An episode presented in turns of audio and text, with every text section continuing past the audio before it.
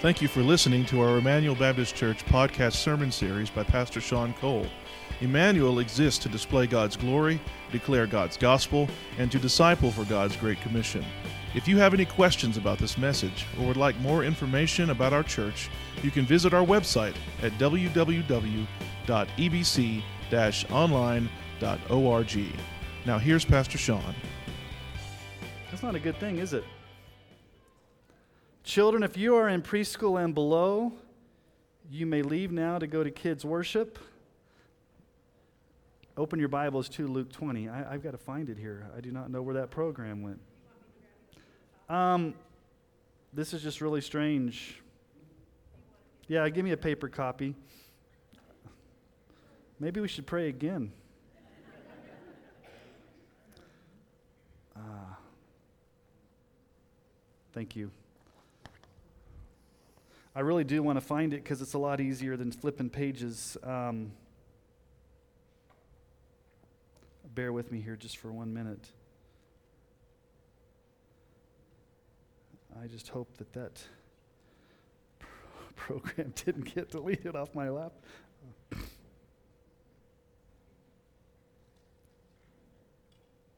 Well, this will be fun.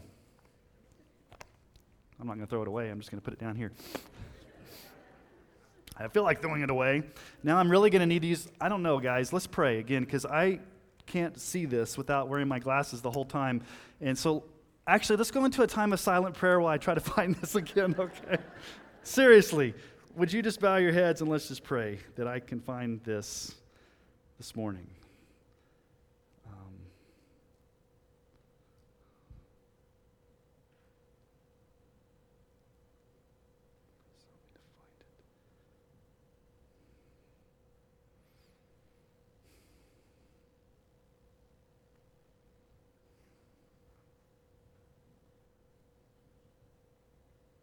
Best we can. So, yeah, turn in your Bibles to Luke chapter 20, and I'll do the best I can here. so, Bonnie Parker was a woman who died of cancer in 2004. And here's the sad reality about her is that she was an avid follower of the televangelist Kenneth Copeland. And basically, Kenneth Copeland is a false teacher that basically teaches that it's a sin to get sick. And so she would follow his ministry and she would sow seeds into his ministry. And so instead of going to get cancer treatment, instead of going to get chemotherapy, she spent all of her life savings sowing into Kenneth Copeland's ministry. And then after she died of cancer, her daughter Bonnie, um, Bonnie's daughter, Christy, found one of her mother's diaries. And it detailed some notes that she had about following Kenneth Copeland's teachings. And she found phrases in her diary that went like this If I go to a doctor, I'm sinning. If I don't believe in God, then my cancer won't go away. I need to believe more. And so she died having believed in false teaching and never went to the doctor to get help for her cancer. And Kenneth Copeland is basically, I went back and checked this week, he is the most lucrative, the, the wealthiest of all of the televangelists in America. Uh, he has a net worth of $750 million. He owns a $17.5 million jet, and he has a $6 million lakefront mansion. And over the past few decades, we can count numerous scandals where televangelists have taken advantage of people, especially the vulnerable widows giving away their life savings to sow a seed into a televangelist ministry. There was one televangelist that said that he received all these prayer requests, and then when he got those, it was noted that he just threw them in the trash and never prayed for those people ever again. And this is sickening behavior to me for a supposed Christian leader, especially when these televangelists prey on the most vulnerable, the poverty stricken the widows, the desperate. And I'm not saying there's anything necessarily wrong with a, a pastor being rich. I don't know from personal experience. Um, as you, if you notice, I've never pulled my, my private jet into our parking lot out here, so uh, I don't know that. But I really don't like the fact that some televangelists and pastors prey upon the vulnerable. Uh, 2 Timothy 3 1 through 6 says this, but understand that in the last days there will come times of difficulty. For people will be lovers of self, lovers of money, proud, arrogant, abusive, disobedient to their parents, ungrateful, unholy, heartless, unappeasable, slanderous, without self control, brutal, not loving good, treacherous, reckless, swollen with conceit, lovers of pleasure rather than lovers of God, having the appearance of godliness but denying its power. Avoid such people. For among them are those who creep into households and capture weak women, burdened with sin and led astray by various passions. They creep into households to capture weak women. They creep into YouTube clips and podcasts and satellite feeds to capture weak women, especially widows and the vulnerable and the poor, burdened with sowing a seed. And then when your financial breakthrough doesn't come through, you're crushed with despair, you're crushed with hopelessness, and then you've given away all your money, and so that poverty cycle just keeps on continuing to go. And so I wonder does Jesus have anything to say about this type of behavior? Remember from last week, Jesus got the last word in. He asked the ultimate question. And we found out from last week that Jesus is fully man, he's fully God, and he's fully and absolutely Lord over all. And so Jesus is still in the temple. And Remember, he's in the temple teaching. This is just a few more days before Friday when he's going to be handed over to be crucified. So he's teaching publicly. He's teaching his disciples, but the Pharisees and the religious leaders are within earshot. Excuse me, earshot. And so in our passage today, Luke sets forth for us a contrast between two types of people the sinful scribes and a helpless widow. So let's read together. It's a fairly short passage of scripture, but I love the way that Luke puts together his material because he's got a stark contrast. And this is the way he arranges this narrative. So let's go to the very end of chapter 20, starting in verse 45, and then we'll go into chapter 21 through verse 4. And in the hearing of all the people, he said to his disciples, Beware of the scribes who like to walk around in long robes and love greetings in the marketplaces and the best seats in the synagogues and the places of honor at feasts, who devour widows' houses and for a pretense make long prayers. They will receive the greater condemnation.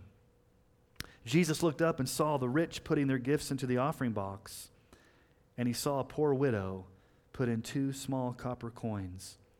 And he said, Truly I tell you, this poor widow has put in more than all of them, for they all contributed out of their abundance, but she, out of her poverty, put in all she had to live on.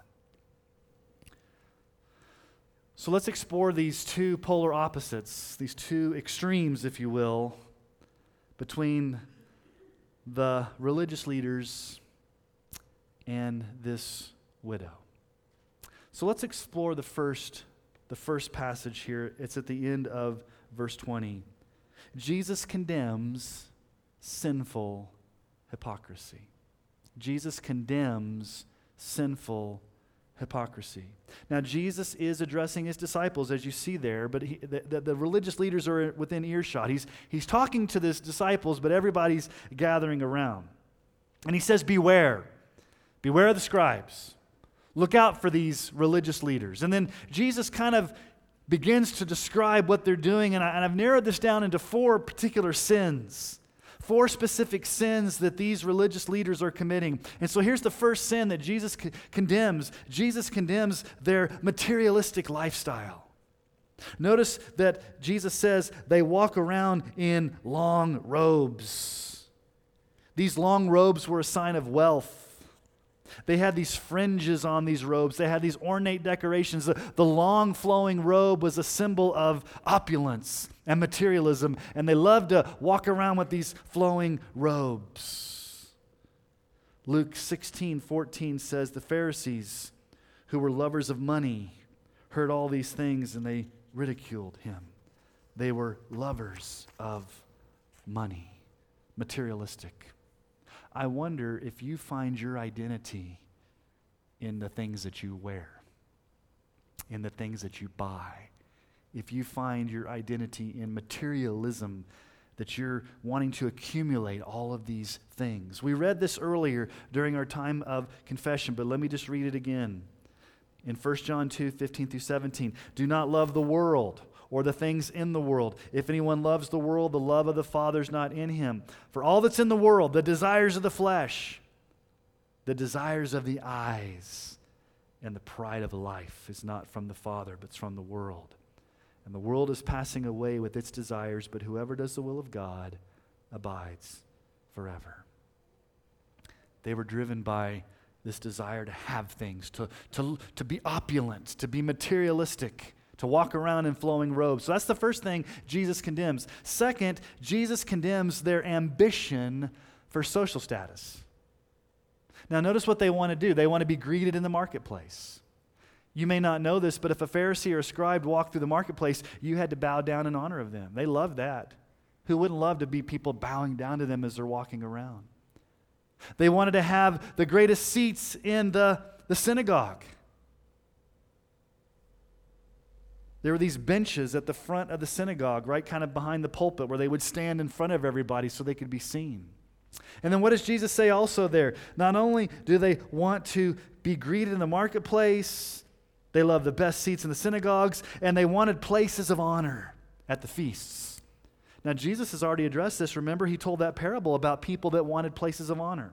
Back earlier in Luke chapter 14, 7 through 8. Now, he told a parable to those who were invited when he noticed how they chose the places of honor, saying to them, When you're invited by someone to a wedding feast, do not sit down in a place of honor, lest someone more distinguished than you be invited by him. So these men are flaunting their wealth, walking around in flowing robes, but they crave attention. They want to have the best places. They want to have all eyes on them. They want to be greeted. They want to be loved. They want popularity. They want social status. They are driven by this ambition. And I wonder are you driven by this ambition? Do you crave attention? Do you want to be noticed? Do you want to be on the top of the social stratus? Do you want to be craving all of the attention coming toward you? Are you driven by ambition? To be better than everybody else, to look greater, to have this elevated position.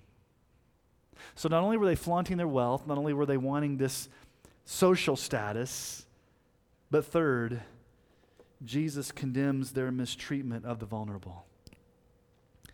Notice what verse 47 says they devour widows' houses widows were the most vulnerable people in that ancient culture of Israel. Didn't have a lot of rights legally. And these spiritual leaders were not defending the widows, they were devouring them. And that word devour, and you go back and you look at the original language, it means to defraud or to rob or to manipulate or to take advantage of financially. Now, Jesus doesn't say how they're doing this, so we kind of have to guess. We don't know how they were taking advantage of these widows, but perhaps they came to these widows and said, Hey, listen, I'll give you some advice financially and I'll, I'll help you with your finances. And maybe they were keeping back a portion for themselves. Or maybe they were promising these ladies some religious favors if they gave money directly to them. We really don't know, but they were devouring, they were defrauding, they were taking advantage of these widows. And Isaiah 117 says, Learn to do good, seek justice, correct oppression, bring justice to the fatherless, plead the widow's case. They were not pleading the widow's case, they were devouring the widow. James 1:27 says this, religion that's pure and undefiled before God the Father is this, to visit orphans and widows in their affliction and to keep one's self unstained from the world. So they were not taking care of widows. As a matter of fact, they were devouring them. They were defrauding them. They were manipulating them. They were, they were taking advantage of the most vulnerable in that culture. These were the religious leaders. These were the guys that were supposed to be the most godly, but they were wrapped up in materialism. They were wrapped up in, in this social status. They were wrapped up in ambition. They were wrapped up in, in defrauding and, and, and, and just devouring these widows. But then look at the last thing Jesus says. Fourth, Jesus condemns their religious hypocrisy. Notice what they do there at the end of verse 47. And for a pretense, they make long prayers. They're pretenders. That word pretense means they were pretending. They're making these long prayers. They, they would stand and give these long, drawn out prayers so everybody, everybody would see how religious they were, maybe using flowery words, long, drawn out prayers. Doesn't matter if their hearts were in the wrong place, it was all for show. And I wonder if you try to impress others with your religiosity. You put on a religious show to make yourself look better than others, make yourself look more spiritual, make yourself look like you're all that in front of God and others. You put on a show. One thing we need to remember is how God views us.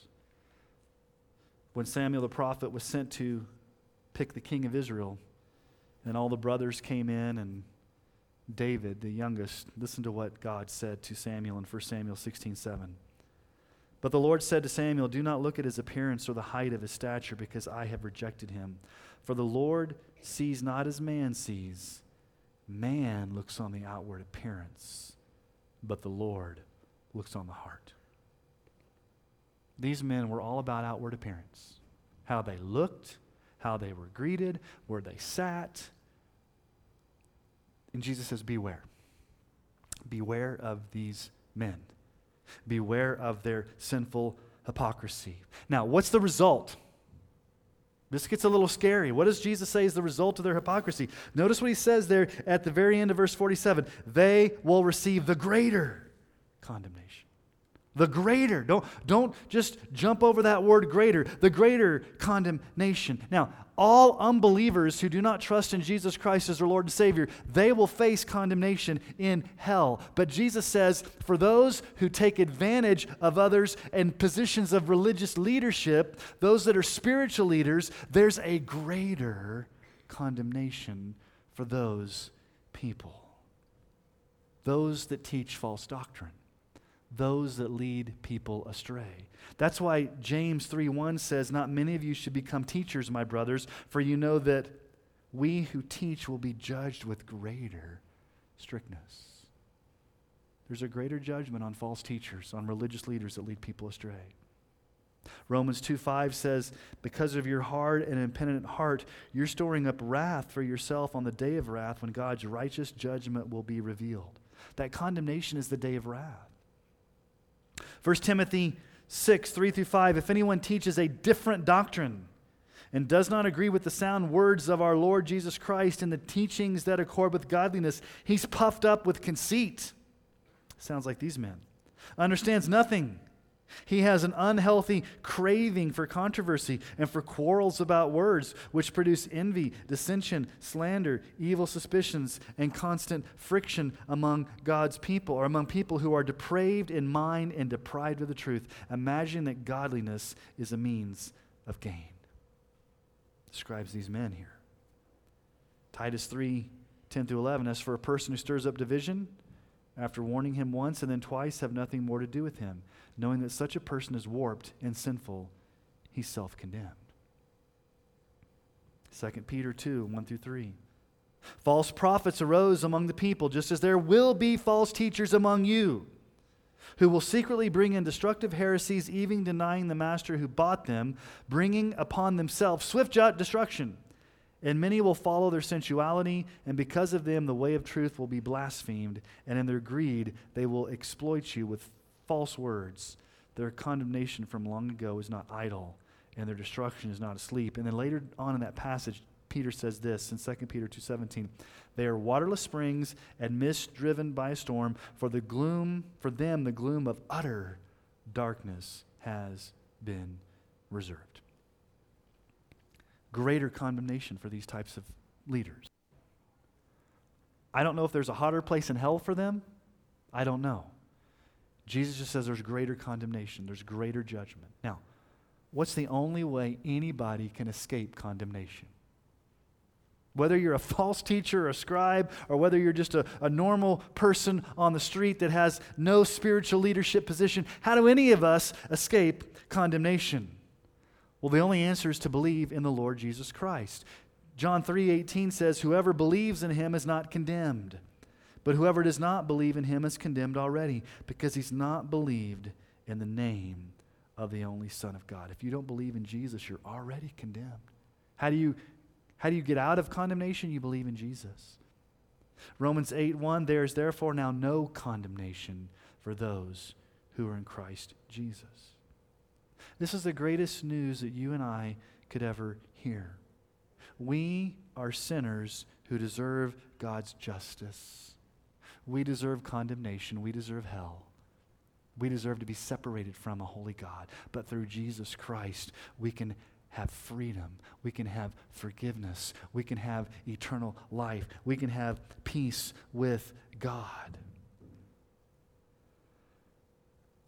We're sinners just like these religious hypocrites.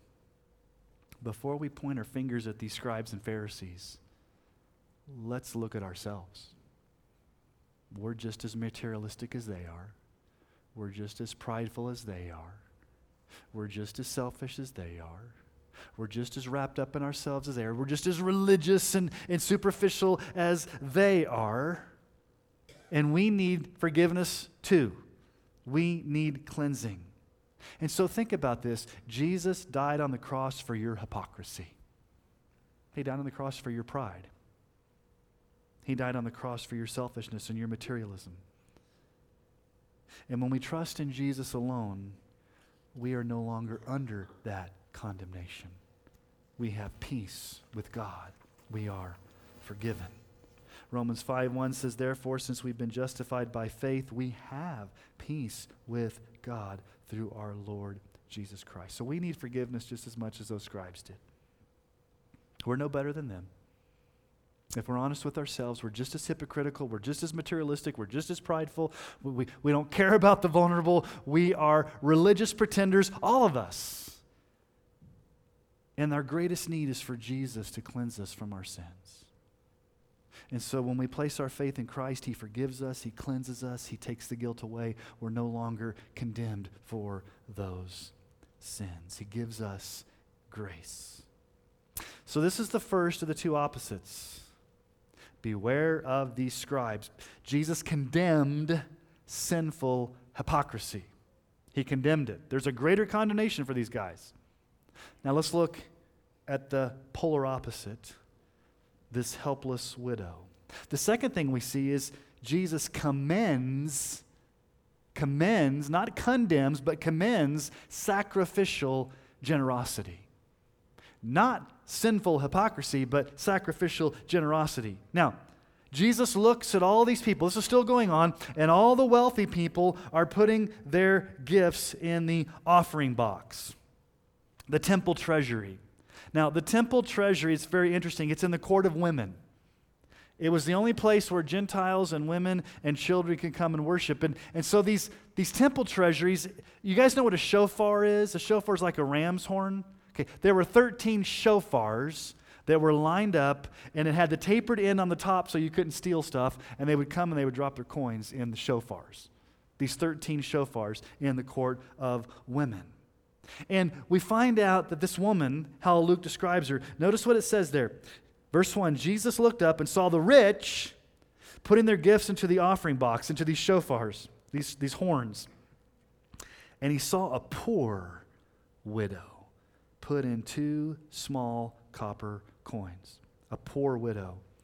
It's the only time this word poor is used in the Bible. It means poverty stricken to the extreme, wretched, ultimately poor, the poorest of poor.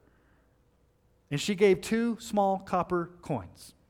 Those were the smallest coins in circulation in ancient Israel, kind of like our penny today. What's the smallest coin we have? A penny. Now, it was illegal to give less than two copper coins. If you take the equivalent today, if you look in some commentaries, basically, if you were to take the equivalent today, it's basically what she gave with the two coins is 25% of a penny. So if you cut a penny in fourths, it's like a one fourth of a penny is what she gave. That's a lot of money, right? When you were a kid and you got like, when you got money from your grandma, maybe this is like dating me, you were really happy when you got like a $5 bill. Some of you kids like $5 bill, I get a $100 bill from my grandma. But when you got like coins or whatever, you're like, oh man, I got like a quarter. She had a fourth of a penny. And notice what Jesus does in verse 3 He commends her. He draws attention to her. He, he praises her. He says in verse 3 Truly I say to you, this poor widow has put in more than all of them. Who's the more? Who's them? These rich people. And if you look at the original language, I tell you, this poor widow has put in more than all of them combined, is the way it looks, is the way Jesus says it. She's put in more than all these rich people combined. A fourth of a penny. Jesus says she put in more combined than all these rich people that are putting their money into these offering boxes. They gave out of their abundance. She gave out of her poverty she gave all she had to live on. What does Jesus say there? Verse 4 They all contributed out of their abundance. They, they, they, they, it wasn't a problem for them to give. They were rich, they had abundance, it was no big deal. They gave whatever they, you know, they gave a pittance. She, out of her poverty, put in all she had to live on. Now think about that. All she had to live on. How's she going to buy groceries? How's she going to fill up her gas tank or her ox cart? How is she going to pay that behind bill that she's on? She gave out of her poverty. She may have been tempted to think, you know what? I'm only going to give half. I'll only give one penny. But do you realize if she gave one penny, she still gave 50%? It wasn't 10%, it was 50%. She gave everything she had to live on. She had no one to take care of her as a widow. And so here's the main teaching that Jesus is giving us here it's not the amount of money you give, but the heart of sacrificial generosity. It's the heart that matters. Matthew 6:21 for where your treasure is there your heart will be also. There's where your heart is. In Luke 12, Jesus tells a parable about the rich fool. And at the end of that, in Luke 12, 21, he says, So is the one who lays up treasures for himself and is not rich toward God. So, Jesus' point is not how much money you put in the offering plate, or how much money you give online, or how much you write the check for.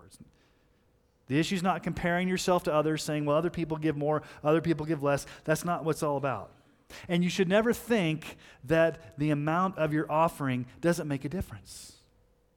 Well, I was only able to give X amount this month, and that's not very much. Well, the Bible teaches proportional giving. There are some of you in this room that God has blessed financially that can give more out of your abundance. And there are some of you in this room that may not have been blessed, and, and, you give what you can give. But the whole issue is are you giving out of a generous heart? But to not give anything shows a heart of selfishness. You know, I was thinking this past week about how much wealth we as Americans have compared to the rest of the country. I think about friends that we have around the world that live in poverty and how much we Americans just waste in our abundance. And frankly, it should embarrass us at times how much we have and how much we, it's just, it's easy just to kind of throw it away. The Bible has something to say about those whom God has blessed with riches. And, I, and I'm talking to all of us here. Compared to the rest of the world, all of us in this room are wealthy compared to the rest of the world. 1 Timothy 6, 17 through 19. As for the rich in this present age, charge them not to be haughty, nor to set their hopes on the uncertainty of riches, but on God, who richly provides us with everything to enjoy. They're to do good, to be rich in good works, to be generous and ready to share, thus storing up treasure for themselves as a good foundation for the future, so that they may take hold of that which is truly life. You see, here's the real issue for her what's left over after you give? What does it cost you personally to give? How much do you keep back for yourself, and how much are you being generous toward God? Proverbs 11:24 says one gives freely yet grows all the richer another withholds what he should give and only suffers want. I can tell you from personal testimony that that verse is true. Earlier in our marriage, when Don and I were first married, we didn't practice tithing, we didn't practice giving, we gave intermittently. A couple of, you know, maybe four or five times a year, maybe we would give. And so we withheld our tithe for a long time. It wasn't until we started systematically giving of our tithes and offerings that God began to bless us in ways that we didn't quite understand it. Because we had three incomes and we were in major debt and we weren't giving to the Lord and we went down to one income and we were getting out of debt and the Lord was blessing us. And so in mathematics, you look at that three incomes versus one income, how do you make it work? Only God blesses you when you obey. When you withhold, you suffer want. 2 Corinthians 9, 6 through 8. The point is this Whoever sows sparingly will also reap sparingly. Whoever sows bountifully will also reap bountifully. Each one must give as he has decided in his heart, not reluctantly or under compulsion, for God loves a cheerful giver. And God is able to make all grace abound to you, having all sufficiency in all things at all times. You may abound in every good work. You know, things that this widow illustrates for us is she was giving to the temple ministry. She was giving to the work of the, of the church, if you will. And so we need to see that when we give of our tithes and offerings, we're not just giving to like a building fund or giving to a church budget. Yes, practically speaking, but ultimately, when you give of your tithes and offerings, you're giving to the work of the Lord. You're giving to evangelism. You're giving to missions. You're giving to benevolence. You're giving to kingdom work so that God's gospel can go forth through his church. A generous Jesus ought to have generous followers. Let me ask you a question Was Jesus generous? How much did Jesus tithe of his blood on the cross? Did he only give 10%? No, he gave it all. A generous Jesus ought to have generous followers. 2 Corinthians 8 9, for you know the grace of our Lord Jesus. Though he was rich, yet for your sake he became poor, so that you, by his poverty, might become rich. You see, it's very difficult to stand up here and talk about giving and not talk about grace. I could just tell you, you need to start giving. Buck up, little camper, and start giving. And that would be ministering guilt. Here's what needs to happen. If you are, if you are to become a sacrificial, generous person, the only way that happens is when your heart begins to become melted by what Christ has done for you. When you begin to look at the cross and you look at the sacrifice of Jesus and you look at what Christ has done, and then you see, look at what my Savior has done for me, then He begins to change your heart to where you want to give because your heart's been changed. Your heart's been changed by the cross. You can't muster up the desire to give in your own strength. It doesn't come from your flesh. The desire, the ability to give freely has to come from a heart change. And the only way that heart change comes is when you look at what Jesus has done for you in his generosity on the cross. Acts 20 35 says this Remember the words of our Lord Jesus. How he himself said, It is more blessed to give than to receive. Would you ask the Lord to give you a generous heart, a sacrificial heart, a heart that truly understands that it is more blessed to give than to receive?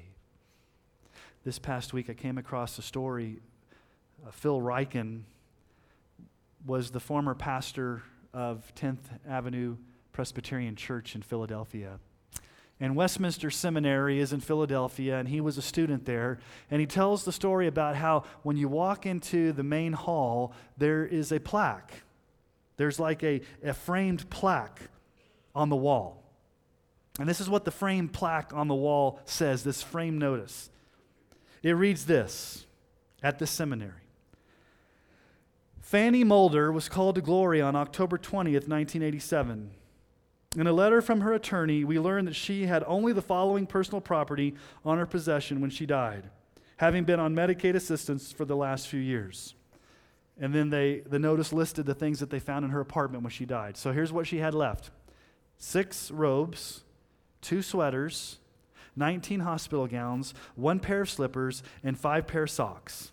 She had a purse, a mirror, a toothbrush, a comb, and a pair of reading glasses. And she had a broken radio, and she had some money. Do you know how much money they found in her apartment? 12 cents. A dime and two pennies. The notice also said that she had drawn up a will and she wanted her money to go to kingdom work, to go to the gospel. So, guess who got the 12 cents? After the will went through probate, Westminster Seminary was the beneficiary of 12 cents. And in honor of her giving all she had, 12 cents, they framed that and put it in the entrance of the seminary to show it doesn't matter the amount, it's the heart. Now, it wasn't two pennies, but it was 12 cents.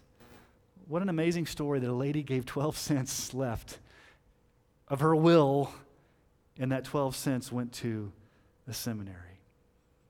And she left a legacy. She gave everything she had to Jesus, and it was only 12 cents. I wonder what kind of legacy you're leaving for the kingdom of God. Are you marked by sinful hypocrisy? Beware the scribes. Or are you marked by sacrificial generosity? like this poor widow. I pray all of us have the heart of this widow. Let's go to the Lord in prayer this morning. If there's any pride in our hearts, if there's any hypocrisy in our hearts, if there's any gross materialism in our hearts, if there's any ambition for social status in our hearts, if there's any religious pretending in our hearts. I'm asking that you would just root it out. Take it out. Free us from that, Lord Jesus. Help us to own up to it. Help us to confess.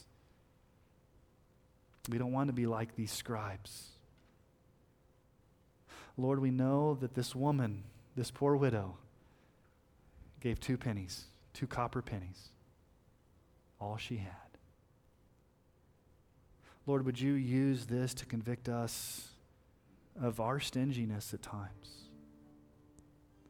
Lord, would you help us to give generously and sacrificially? And Lord, help us to realize it's not the amount, it's not comparing ourselves to others, it's the heart. So, Lord, maybe you need to work in our hearts this week to birth generosity, to cultivate sacrificial giving. Whatever needs to happen, Lord, we ask you to do it. So, Lord, we want to leave this place changed. We, we don't want to leave this place hypocrites. We want to leave this place as generous people. And that can only come through your grace, Lord. It can only come through your power. Only come through your working in us. And so, Lord, we, we need your grace. We do desperately need it. We can't, we can't do this in our own power, Lord. So we turn to you. We trust in you. Lord, help us to see how sacrificially generous you were to us on the cross. And let us be sacrificially generous back to you. Not because we need to earn your love, but because you've already loved us. And it's our way of saying thank you for being so generous to us. So, Lord, we need your power. We need your grace this week. Help us to walk in that. Help us to keep our eyes fixed upon you. May we, as individuals, as families, as in a church, be marked by sacrificial generosity this week. And we ask it in Jesus' name. Amen.